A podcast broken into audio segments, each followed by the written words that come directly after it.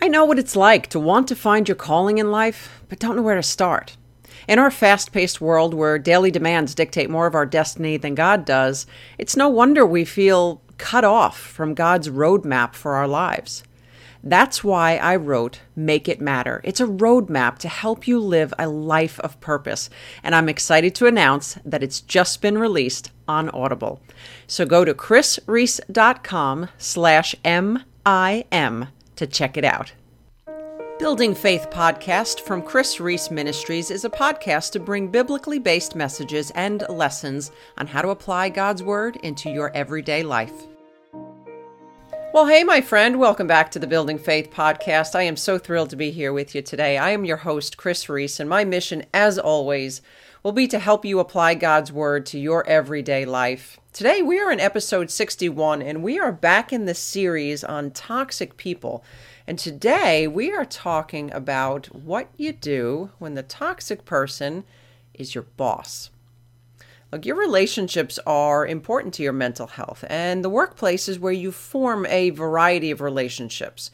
Uh, this can be authoritative to subordinate, from friendship to foes, and it's also the place where you spend a significant amount of time.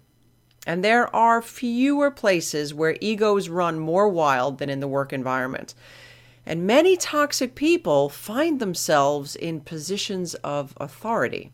So, what do you do when your boss, who likely can't be ignored and has tremendous impact over your professional future, is toxic?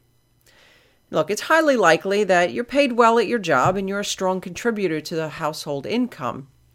And many toxic bosses are narcissistic bullies that lack empathy and compassion, and they frequently use money as a way of getting what they want and honestly believe that they feel that they can treat you and other people any way they wish simply because they're paying you. Well, whether you're paid handsomely or not is not the issue. The issue is how do you navigate dealing with this toxic boss? But first, I want to talk about what defines a toxic boss. You see, the term toxic has been about as abused as the word love.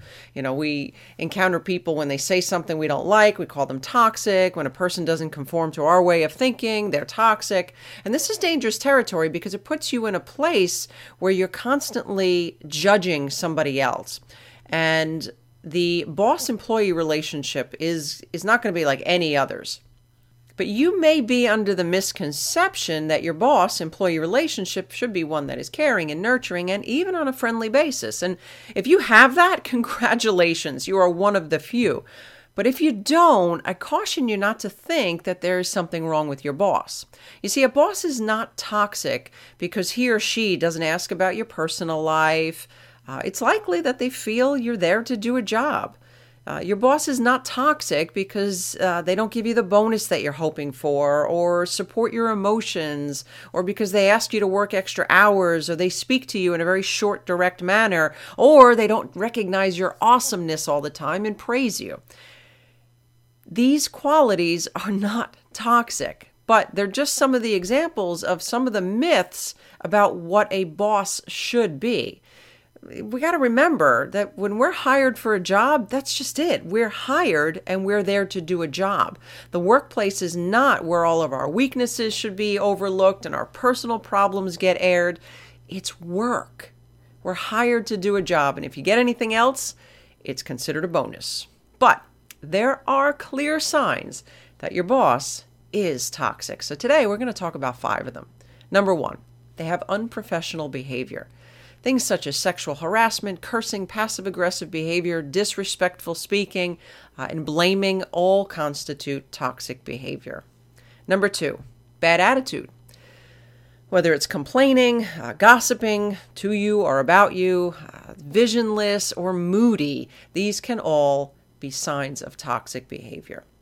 Number three, self righteous. A toxic boss does not listen to feedback. They always need to be right. They won't admit weaknesses. They're haughty. They're condescending. They take credit for the work that others did. And they tend to micromanage. Number four, they have no authority. Toxic people are weak minded. They need to be liked. Uh, they don't motivate. And they have poor communication. Now, keep in mind that you don't have to have all of these qualities in one person to constitute toxic behavior. Uh, you could have a toxic person who is overly aggressive and rude, or you could have a toxic person that seems really sweet and nice, but has absolutely no boundaries. And number five, some forms of personality disorders. Look, there are quite a few personality disorders borderline, narcissism, histrionic, antisocial. Uh, they're too much to get into for uh, our time today, but they can contribute greatly to a toxic environment.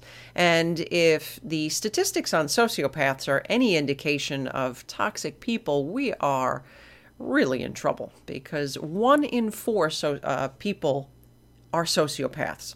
Now, borderline narcissism, histrionic, all of those, they, they don't necessarily fall into sociopathic tendencies. However, just think of the number of people that are actually suffering from all of these personality disorders, and we're suffering at the hands. So, all of these traits do constitute toxic behavior. And I'm wondering do you see your boss in any of these? If so, I want you to stick with me for just a moment because it doesn't necessarily mean that you have to update your resume and head for the door. There are several points that we're going to talk about to help you navigate through a toxic boss. Number one, don't take it personal. I know, I know, it's easier said than done, but trust me when I tell you, it's got nothing to do with you. Number two, determine what you want to do. I've got good news for you. You don't have to stay. Now, you may be saying, well, Kris, you don't understand uh, how much I need this job. I get that, and that, that may be true, but it's not the only job in the world. You do have options. Now, what you, you want to do is determine what you want. Don't put yourself in a victim position saying, I have to have this job. There's nowhere else to turn. That makes you the victim. And if you are a follower of Christ, my friend, you are not a victim, you are a victor. And you do have the option to change this. It may take some prayer, but you do have other options. And if you decide that you don't want to take those options, then that's your choice. And number three, determine how you want to feel. Yes, you have a choice as to how you want to feel about this person, too. But be careful, though, there are going to be two positions that you don't want to take inferiority or superiority. See, when you feel inferior, you put yourself in a victim position. That's not what Christ came for you to have. But when you have the attitude that, oh, I'm better off without this person, then you're putting yourself in a superior position. Neither one of those roles are biblical. And number four, you don't need your boss to succeed. You may think that your boss holds your future in his hands, and that's not true. What that tells me is that you're looking to man as your source when man is only a resource. God is your source.